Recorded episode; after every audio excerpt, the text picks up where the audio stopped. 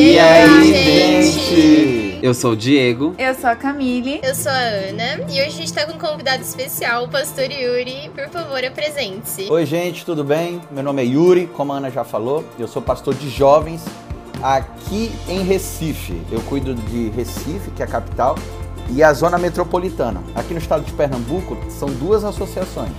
Então, uma fica com a parte do interior e a outra fica com a capital e a zona metropolitana da capital. Então, eu coordeno os jovens aqui. E também tem um outro local que eu sou, também sou departamental de jovens lá, pastor de jovens lá, que é um local que é muito difícil para mim.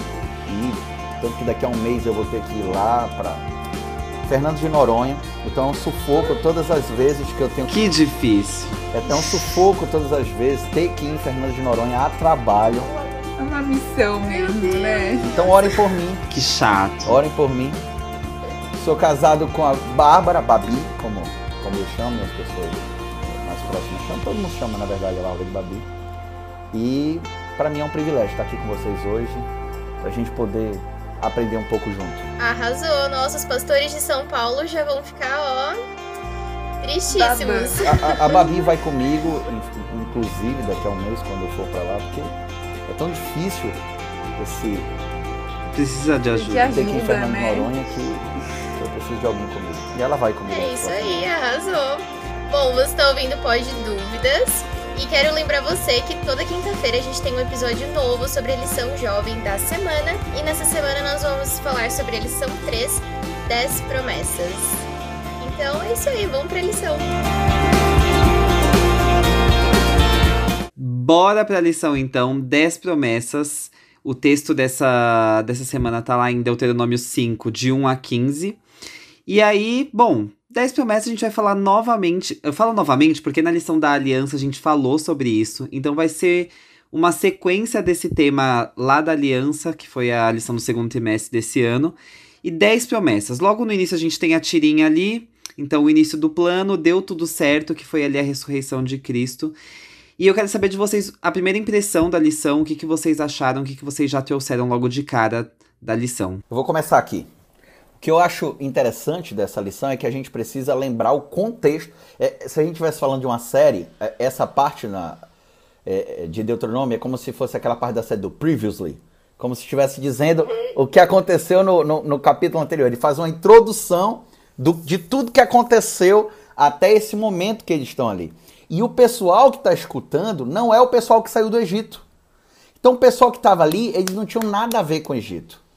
Então Deus está dizendo, ó, essa promessa, é, é, essa, essa, essa aliança que Deus quer fazer é com vocês, não é com os pais de vocês, não é com. Ou seja, Deus está dizendo assim, ó, eu não faço aliança com morto.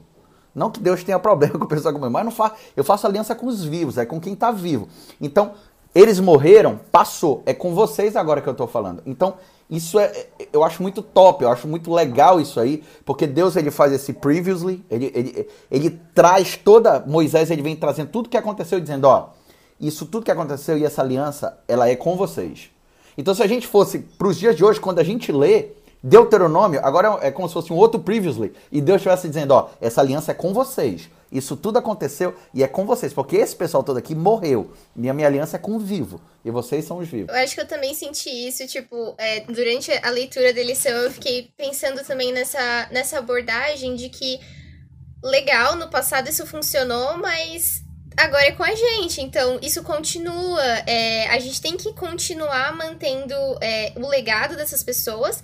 E também não achar que esses escritos são antigos a ponto de não servirem para nossa realidade algumas coisas a gente tem que adaptar ou traduzir, né? Traduzir para o nosso contexto. Mas ainda é muito válido. E eu também acho que o, o, o que eu gostei também é de como a lição enfoca em como tudo é na base do amor. É, o amor foi a base de tudo. Os Dez Mandamentos. É, eu nunca tinha pensado neles como Dez Promessas, porque eu acho que isso não é o que a gente aprende desde criança, infelizmente.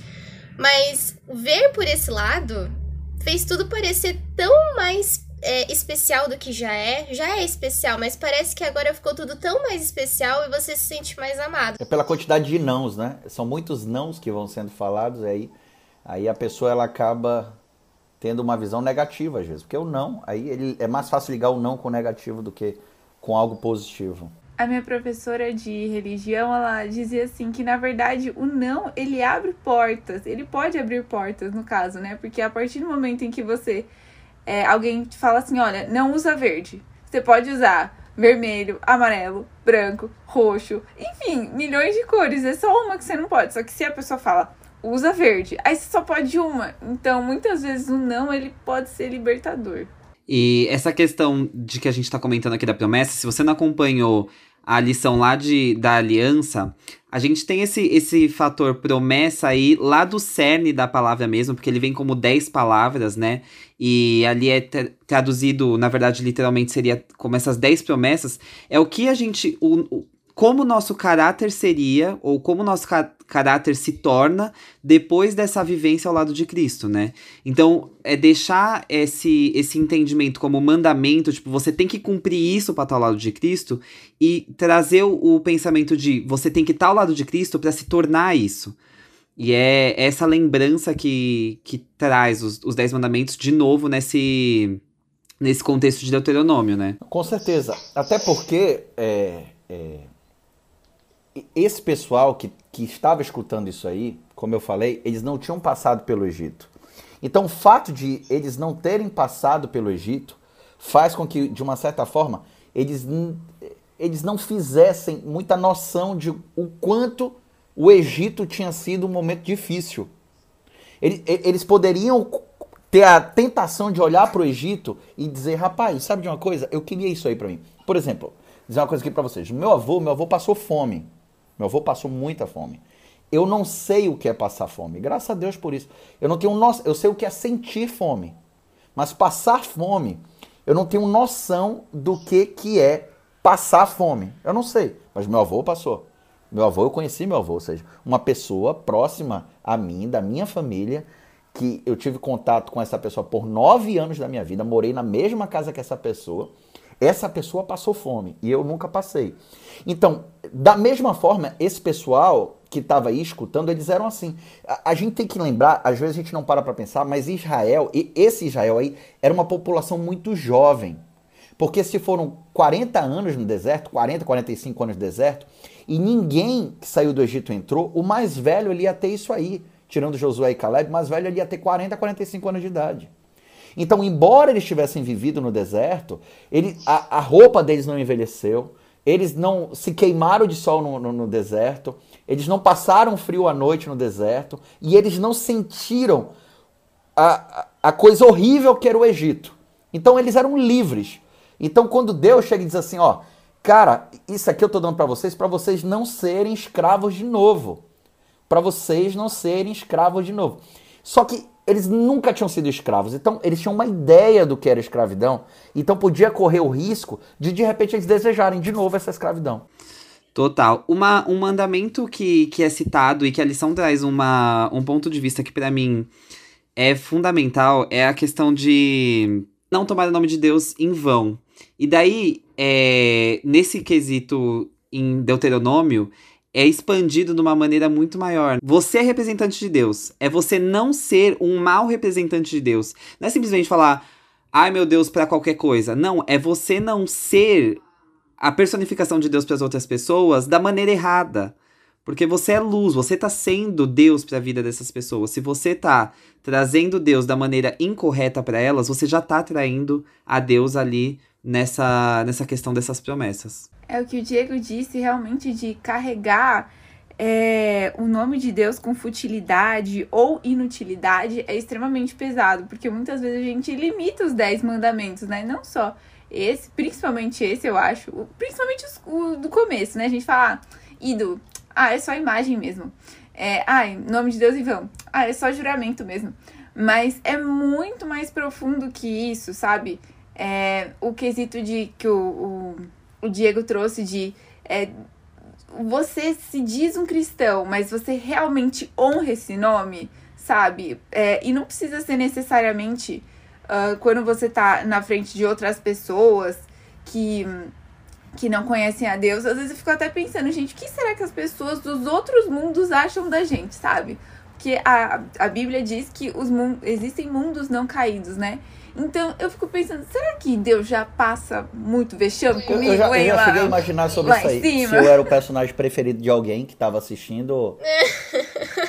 será que eu sou o preferido de alguém? Ou será que alguém me vê como um vilão? Ou eu sou uma planta? eu já fiquei imaginando. Agora, é interessante, é, é, antes dessa lição, é, ela vir, eu estava uma vez conversando no, no, carro com a Babi, né? Com a minha esposa. E aí a gente estava falando exatamente disso aí, sobre não tomar o nome de Deus em vão. Tem uma história que é muito conhecida, talvez vocês já tenham conhecido, já tenham escutado, que é de Alexandre o Grande, que ele descobre que uma pessoa no, no, no exército dele, tinha um outro Alexandre no exército dele. E ele foi atrás de saber sobre esse Alexandre. E ele descobriu que o cara era devedor, ele descobriu que o cara não mandava dinheiro para a família que estava lá na Macedônia. Ele descobriu que o cara era, era, era gente da pior espécie. E ele todo curioso, poxa, outro Alexandre. Aí ele foi e mandou chamar esse Alexandre na tenda dele, e eles conversando, ele falou: Ah, Alexandre, eu soube que você está fazendo essas coisas aqui. Aí ele falou: oh, você é devedor, você não está mandando dinheiro para sua família, é, você é um cara que é completamente injusto com os outros, isso é verdade? Aí ele falou: é, é, é sim, meu rei, é verdade. Ele falou: Então, cara, tu tem duas alternativas. Duas. Ou tu muda de nome, ou tu muda de postura. Porque não dá para tu continuar com esse nome e agindo desse jeito que você age. Então, quando a gente pensa na, nesse mandamento, é, é, como se Deus estivesse também falando isso pra gente. Ou você muda de postura, ou você para de usar o meu nome. Você para de dizer que você é um cristão, que você é da família de Cristo. Ou você muda de atitude, ou você muda de nome. E eu tava vendo, inclusive essa semana, coincidentemente, ou foi providência, eu vi um meme sobre isso eu acredito que o meme tinha alguma referência ao filme, mas eu, eu não tinha referência do filme, então eu só achei engraçado a frase mesmo. É, o cara fala assim: uh, Você sabia que para ser cristão vocês têm que agir como Cristo? E aí a menina responde: Oxe, quem te falou isso? E aí ele fala: Tá no nome. Você tá no nome, ninguém tem que te falar estar no nome. E aí eu fiquei pensando: Nossa, é, a gente carrega às vezes com banalidade esse nome cristão. Quando na verdade 100% do tempo é, não existe uma, uma segunda vida. A gente não vive um segundo momento das nossas vidas em que nesse momento aqui eu sou cristão e naquele outro momento eu não sou. Não existe essa, nós somos cristãos 100% do tempo. E me lembra algo que eu li é, recentemente, até que o. Eu, eu, até comentei com o pessoal semana passada que o Thiago Arraes, ele, ele falou que vai fazer um novo álbum, né? E aí alguém perguntou assim pra ele: é, vai ter música que não é cristã? E aí ele falou assim: não existe essa. Eu sou cristão, tudo que eu faço tem essa minha visão de cristão. E é o que a gente devia pensar. Qualquer coisa que eu faça, por mais banal que seja, tem que ter o meu toque de cristão, porque é quem eu carrego, é o nome que eu carrego. E quando isso é de dentro para fora, que é o que a, a Bíblia mesmo propõe, né? O que Deus propõe, é muito mais fácil, porque quando você tenta é, fazer com que isso seja de fora para dentro, ou dá muito errado, ou é uma coisa assim que, que tipo, vai acabar, entendeu? É legalista, Sabe? né? Vai ficar mecânico. É.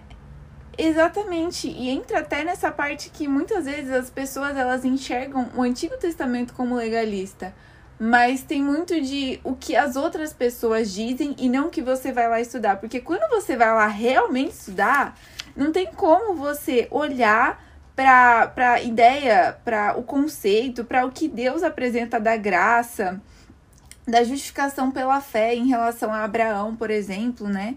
Que também a gente estudou na lição da aliança, e mais uma dica, e volta para aliança. E, enfim, então, é, mostra de uma maneira muito clara no Antigo Testamento, Salmo 103 também, enfim, é, de uma maneira muito clara que Deus sempre quis o nosso coração. E que tudo que ele está repetindo é para que realmente a gente entenda de uma vez por todas que ele quer mudar a nossa essência através do contato com ele e, enfim, e que para isso ele precisa da nossa disposição, né? E a gente tendo essa ciência de que essas, essas dez palavras vieram diretamente do coração de Deus, eu quero saber o que, que vocês tiram de lição, assim, dessa. Da lição dessa semana. O que, que vocês tiram de fundamental ou uma citação que vocês acharam importantíssimo trazer para a gente poder carregar e finalizar essa lição da melhor maneira possível. Ó, eu acho interessante que nessa repetição dos Dez Mandamentos, como eu falei no início, né, do, daqui da nossa conversa, ele não está falando com o povo que saiu do Egito. Ele não está falando com o povo que saiu do Egito. Mas quando você olha em Êxodo capítulo 20, e assim como agora, agora em Deuteronômio capítulo 5, ele começa da mesma forma os mandamentos. Eu sou o Senhor teu Deus que te tirou da terra do Egito. Ele começa dessa maneira. Mas esse povo não saiu do Egito. Então Deus, de uma certa forma, assim como ele está expandindo muitas coisas, Deus ele também, ao meu ver, ele está expandindo o que é o Egito. Ele está expandindo o que é o Egito.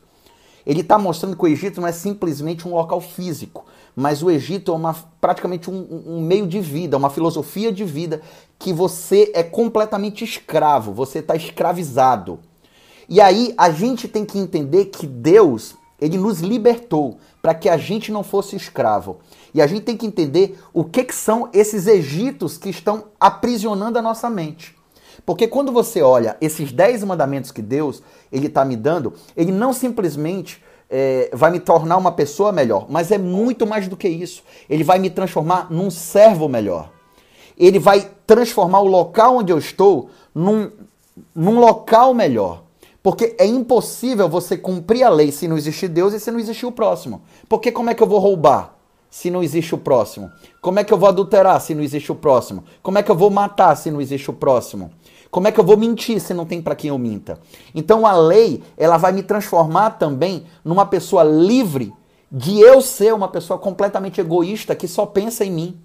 Que só pensa em mim, que só penso em trabalhar, só penso em, em dinheiro, só penso em coisas que me aprisionam. Então a lei ela me liberta de um egocentrismo, a, a, lei ela me liberta de um egoísmo e a lei ela faz eu ter uma visão mais ampla de mundo e entender que o que Deus quer para mim não é o Egito, não é a Babilônia, mas é aquilo que Jesus Cristo tanto falou, que é o reino de Deus. E aí o reino de Deus, ele é completamente diferente disso tudo. E aí para você se tornar cada vez mais um cidadão adequado, que se adequa com esse reino e mais parecido com o cidadão desse reino, você tem alguns costumes. É interessante que esse reino ele tem uma cultura, ele tem uma cultura, e a cultura que rege esse reino é o amor. É o amor, é o serviço. E os dez mandamentos, de uma certa forma, me ajudam a me aperfeiçoar nesse serviço e no amor ao próximo. Eu acho que para mim é, fica também essa reflexão de que é, a lei, como a Camille falou, ela, ela vai crescer no nosso coração, ela vai, ela vai sair de dentro para fora e vai se tornar autêntica na nossa vida. E aí, como o pastor falou, vai criar essa cultura do reino, essa cultura vai começar a fazer parte de tudo, literalmente tudo que a gente faz. E pensando nessa, nessa parte em que é, Deus queria fazer uma aliança com aquele povo é, do Egito, que não tinha saído do Egito, né? Porque eram provavelmente os pais deles que tinham saído, enfim. Mas o Egito podia estar tá aqui, né? Podia estar tá na cabeça deles o Egito. O Egito podia estar tá na cabeça deles. Exatamente. Então, é, era, eles, eu acho que ali era um momento em que Deus estava mostrando que eles podiam quebrar aquele ciclo de ser escravos, é, escravos ali espirituais, né? Não físicos, porque eles estavam no deserto. E me lembrou um, uma citação de um médico que eu gosto bastante. Ele sempre fala que as doenças, é, a, com relação a doenças hereditárias, o que, que elas são? Elas, elas são basicamente uma arma com munição. Porém, quem puxa o gatilho é você. Então, não é necessariamente porque a arma está carregada que você tem que atirar. E eu acho que trazendo isso para essa libertação do Egito é, faz tanto sentido porque eles tinham essa munição de ser escravos, mas eles não precisavam puxar esse gatilho, eles não precisavam ainda ser escravos de qualquer tipo de Egito da vida deles. Então, trazendo para minha vida, eu imagino também que é, a gente absorve as coisas da, das nossas famílias, dos nossos amigos, enfim, do meio que a gente tá. Porém, é uma decisão nossa puxar o gatilho, é, internalizar, nos tornarmos escravos e, e é aquilo, só vai, a gente só vai conseguir quebrar esse ciclo se a lei de verdade crescer no nosso coração. Uma coisa que me chama muita atenção é essa ambiguidade que existe entre. Não ambiguidade, eu acho que eu usei a palavra errada, mas. É, essa não sei, essa dualidade, sei lá. Enfim, justiça e amor, sabe? Eu acho isso muito bonito e é interessante como É, a lição traz que Yahvé, Jesus, ele responsabiliza as pessoas e ele não encobre o pecado. E isso é uma amostra grandiosa que ele ama, porque quem ama não passa a mão na cabeça muitas vezes quando precisa, né? É muito importante que a gente tenha internalizado dentro da gente que é, muitas vezes Deus ele é, traz a punição porque é a única esperança em que é, é a única esperança para que o povo volte ao arrependimento. Então, muitas vezes a gente fica, ai, nossa, por que que tá acontecendo isso? São consequências, às vezes, das suas escolhas, né? E então, é muito importante lembrar que, por mais que Deus traga a punição, né, as consequências dos seus atos errados por quatro gerações, ele traz a misericórdia dele por milhares de gerações. E muitas vezes a gente indica a Torá como legalista porque simplesmente a gente não lê. Então você só passa correndo lá e você deixa aquilo que outra pessoa falou da lei fazer com que isso te, te, te organize os pensamentos, sabe?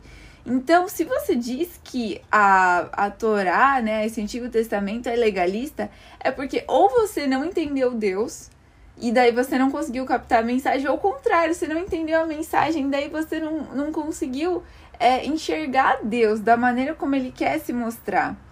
É, e eu acho que quando Deus deixou claro as leis, ele quis tirar qualquer tipo de desculpa nossa, de falar assim: ah, Deus não sabia, ai, Deus não consigo, não. Ele trouxe é, ao poder da autoridade dele, quando ele falou: Ó, oh, sou eu que te tirou do Egito. Você acha que eu não posso fazer você é, andar no caminho certo? Então, eu acho que esses pontos também são muito importantes de ser pensados e tudo isso aplicado na nossa vida hoje, né? Só para finalizar, depois de tudo isso, eu só tenho a dizer para nós mesmos e para quem está ouvindo: permita-se ser transformado. Você tem que deixar Deus agir. Porque daí ele vai permitir com que esses dez, essas 10 promessas aconteça de fato na sua vida. Então permita, deixa que ele faça. E aí a vida tem essa transformação. Gente, muito obrigado mais uma vez por essa semana vocês estarem aqui. Valeu, Camille, valeu, Ana, valeu, Pastor Yuri. Muito obrigado pela companhia. Valeu, valeu. Semana que vem, o título é Amando o Senhor. Então, até quinta-feira que vem. Beijão. Tchau, tchau.